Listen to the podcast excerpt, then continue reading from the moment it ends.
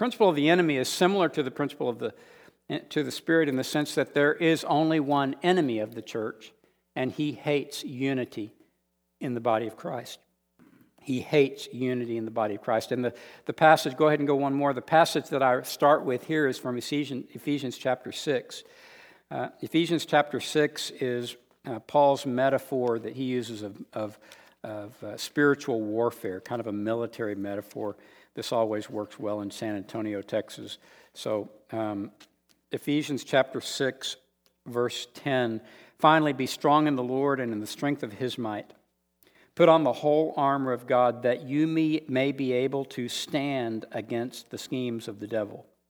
For we do not wrestle against flesh and blood, but against the rulers, against the authorities, against the cosmic powers over this present darkness, against the spiritual forces of evil in the heavenly places.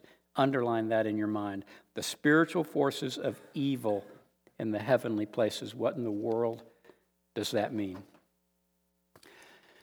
It's an interesting phrase that Paul uses spiritual forces of evil in, in, in the heavenly realms or the heavenly places. Um, in your version of Scripture, the word heavenly should not be capitalized because it's not a reference to what we think of as heaven. When Paul talks about the heavenly realms or the heavenly places, and there are only three places that I'm aware of in Scripture where he uses that particular phrase.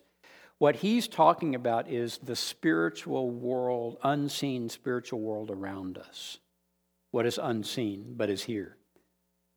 And, uh, and he references that to say the church's true enemy is in that realm, not in the physical world. And so, whereas government may feel like an enemy to the church, or those people or those people may feel like an enemy to the church, what Paul is saying here is they're not the enemy.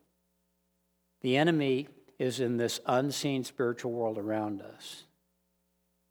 It, it, that's who our enemy is. And, and that, that's where Paul comes from when he talks about uh, spiritual forces of evil in the heavenly realms. By the way, I, I, if you, you can't really be a student of the Bible and say you believe the Bible and at the same time say you do not believe in the occult.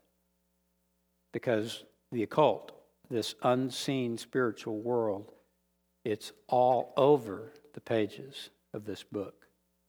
Everything from the witch of Endor in the Old Testament all the way through the New Testament, lots and lots of references to this unseen spiritual world. And so it's, it exists, and in some, in some regards, in, in some ways of thinking about it, I think the Apostle Paul would say it this way. I think he would say that in some ways, that world is more real than the physical world. See, the scripture talks about the physical world as like dew on the grass. It's here today and it's gone tomorrow in the, in the, in, from the perspective of, of a God who exists across all of time, exists across millions of years, this physical world that you and I live in, and our mortgage, and our job, and our car that won't run, won't start in the morning, and it frustrates me, and, and our, our children who are breaking our hearts over the choices they're making, and our, uh, all, the physical world that we live in is here today and gone tomorrow. It's like dew on the grass. But that spiritual world that is all around us, Paul would say that's reality. It's eternity. It's a very it's it's more real in that sense than the seat you're sitting in right now. And and so this concept of the enemy is recognizing that the enemy of the church is that real and is that scary and is that permanent in so many ways. So, what, is, what does Scripture teach us about this enemy? Let's just get into some of those just real quickly. Uh, we'll talk about this. Uh, John chapter 8 uh, is, a, is a great uh, place to look uh, in Jesus' in one of his in one of his conflicts with the Pharisees. In fact, this is maybe the one that I, I happen to believe that this is the particular conflict where some among the Pharisees decided we got to kill this guy. I think this is when that decision was made because what, what Jesus says to them in John chapter 8, um, when they, they get to talking about Abraham, right, and being a child of Abraham and what that means, and Jesus says, I'm, you're talking about being a child of Abraham. I'm telling you, before Abraham even existed, I am. That's the way Jesus would say it. He invoked the, the Hebrew word for God, Yahweh, and he applied it to himself. And I mean, the Pharisees just lost it at that point. This guy just called himself God. And they just lost it, and they got very, very angry. And this is where Jesus says this to him. This is in John chapter 8, uh, starting with verse 42. Listen to these words. I mean, this is really hard stuff. Jesus said to them, If God were your father, you would love me, for I came from God and I am here. I came not of my own accord, but he sent me. Why do you not understand what I say? It's because you cannot bear to hear my word. You are of your father, the devil, and your will is to do your father's desires. He was a murderer from the beginning, and he does not stand in the truth because there is no truth in him. When he lies, he speaks out of his own character, for he is a liar and the father of lies. In the NIV version, it says, When he lies, he speaks his native language. What we learn about the enemy is this just as Christ is the personification of truth, so the enemy is the very embodiment of deception.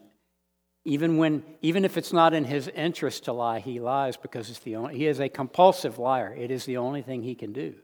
Everything that comes out is deception.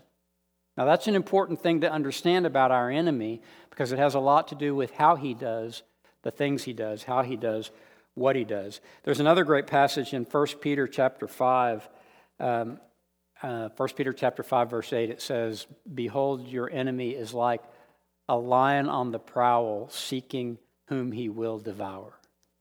And the reason I, I think this is such an important concept, and I've actually, I, our ministry does a lot of work in South Africa, and so I've, I've been on safari in South Africa, not to kill things, but to see things.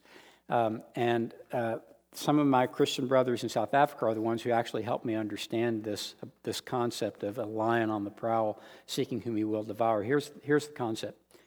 First of all, what, what we didn't pick up from watching Mutual, Mutual Omaha's Wild Kingdom, I thought Marlin Perkins knew everything there is to know about this stuff, and, and he taught me, and that's how I know this stuff. But we, you wouldn't have necessarily picked this part up. Uh, first of all, um, it's the lioness who is on the prowl, not the male lion. Male lions are at home with a remote control in their hands watching TV. It's the female lions that do the hunting, for the most part. And the other thing I learned about female lions uh, being on the prowl is a lioness can follow a herd of animals for weeks without eating. But what she's doing is she's staying completely out of sight and she's watching and she's learning. And she's studying the herd's patterns. And she's particularly paying close attention to and identifying those members of the herd that are most likely to find themselves separated from the herd. Maybe they're ill, maybe they're lame, maybe they're young, or maybe they're just stupid but she's paying close attention to those members of the herd that she knows are tending to make decisions that separate them from the herd, that cause them to lag behind. And what she's slowly doing over time is she's repositioning herself very slowly so that she can position herself in between that one member of the herd and the rest of the herd. And what what we see on Mutual Omaha's Wild Kingdom is what happens next. Because according to my friends who know this stuff in South Africa, once that has happened, once she has positioned herself between that one member and the rest of the herd, for all practical purposes, the hunt is already over. It's done. And that's when Mutual Omaha swings in and films it for us to watch on TV. And so this begins to make so much more sense to me then because this, this principle of the enemy helps me understand that my protection from the enemy is not when I'm out here all by myself, even with God's word in my hand and Jesus in my heart. My protection from the enemy is when I'm with the herd. And what the enemy is working on is splintering us off and dividing us and causing us to ask hard questions that we don't think our church can answer and causing us to make decisions that we don't think our church will understand in order to separate us from the protection of the enemy. I think that's just a really important aspect. Um, the enemy's strategy has never changed. It is to divide God's people. It is to divide God's people. Lastly, the enemy uses the log in my eye to blind me to the truth about four things. In other words, uh, and this, this is a, a, a, concept you're familiar with from Matthew chapter 7. Jesus says, Why are you so worried about the speck in your brother's eye? There is a log in your eye. First, remove the log from your eye so that you can see clearly to help the brother with the speck in his eye. The point here is there are things that cause us to not see the truth. And it, we, we call that the enemy. The enemy uses that log in my eye, that painful circumstance. The enemy uses it to blind me to the truth about four things. And here they are. Number one, he blinds me to the truth about God. He blinds me, number two, to the truth about myself. In some cases, he blinds me to the truth about my brother, and in some cases, he blinds me to the truth about my circumstances. But the enemy is really, really good at what he does. And, uh, I believe it's in 2 Corinthians chapter 11, I think, where Paul talks about, I am worried about your minds that they may be led astray by the work of the enemy in your life. It begins with the intellectual process, the work of the enemy. It doesn't begin, it may feel like it begins with the emotional process, it doesn't. It begins with the intellectual process. It begins with this process of you asking questions that you don't have answers to. And that's where the enemy moves in and begins to blind you to the truth. And it can be about any of these areas. Think about blinding the truth about God. That's what he did with Eve. He blinded to Eve to the truth about God. He actually, he actually got Eve to believe that God had lied to her. Eat this fruit. She says, No. God says, We'll die. Surely that's not right. Surely you will not die. He actually convinced Eve that God was wrong. He blinded her to the truth. He blinds us to the truth about myself. This was King David and his sin with Bathsheba. He couldn't see himself. It took this very creative confrontation from Nathan to help David see David the way God saw David. He blinds us to the truth. We can't even see the sin in our own lives sometimes. He's that good. He blinds me to the truth about my brother, and for unity purposes, this one is central. He can actually cause me to believe things. He can cause you to believe things about the person you're sitting next to right now that today you'll tell me you will never believe. Tomorrow you will believe them. That's how good he is at what he does. And, and I, I, don't want us to ever talk about the enemy, and I don't want us to ever teach about the enemy as if it's some kind of a childish figure with a pointy tail and he's red and he carries a pitchfork. It is so much more dangerous and insidious than that picture. And if that's the way we're talking about the devil, then we are doing our kids a disfavor. It is very dangerous stuff, and he's very good at what he does. He's been doing it for thousands of years, getting you to believe things about the person you're sitting next to right now is candy from a baby for him. He's really good at what he does.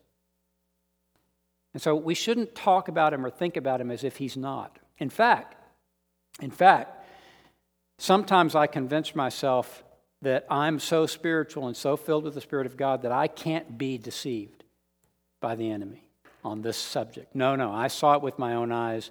I'm, I cannot be deceived. And that is exactly what the enemy wants me to believe. When I go over, go over to the continent of Africa, they have face to face encounters with demonic things over there that, that would shudder, make you shudder. We don't have that over here so much. But it's so commonplace over there. It's so commonplace over there. But I have a theory about that. Why is that not as common over here? And I know there are probably some places where it is more common, but why is the enemy so much more invisible over here than he is over there? And I believe that the strategy over here in our culture is the enemy genuinely wants us to raise up a culture who thinks it's silly to believe in the enemy. Now, over there on that continent, that's a hopeless strategy for him because the people over there have been coming face to face with demonic things for thousands of years. They know he's real. And so that strategy won't work over there. So he just shows up over there. But over here, we are living in a culture that thinks we are foolish for believing the kind of stuff I'm talking about. Why would the enemy show his face when, it, when we live among a people who don't believe anything about him? Why would he show his face? Rather, what he's going to do is he's going to operate in our intellectual processes and cause us to believe things about one another that simply are not true. And he's so good, so good at that. And then lastly, he blinds me to the truth about my circumstances. What we see in the story of Job, we see him trying to do, trying to convince Job, trying to blind Job to the truth about his circumstances. It didn't work. Job wouldn't be blinded. His friends were blinded. Boy, he had horrible friends, Job did. His friends were horrible, but he would not be blinded. It didn't work. So, blinding us to the truth about things is what the enemy does best. And that's his strategy. It's how he divides us, it's how he splinters us off. All right, did I, get, did I hit all the blanks?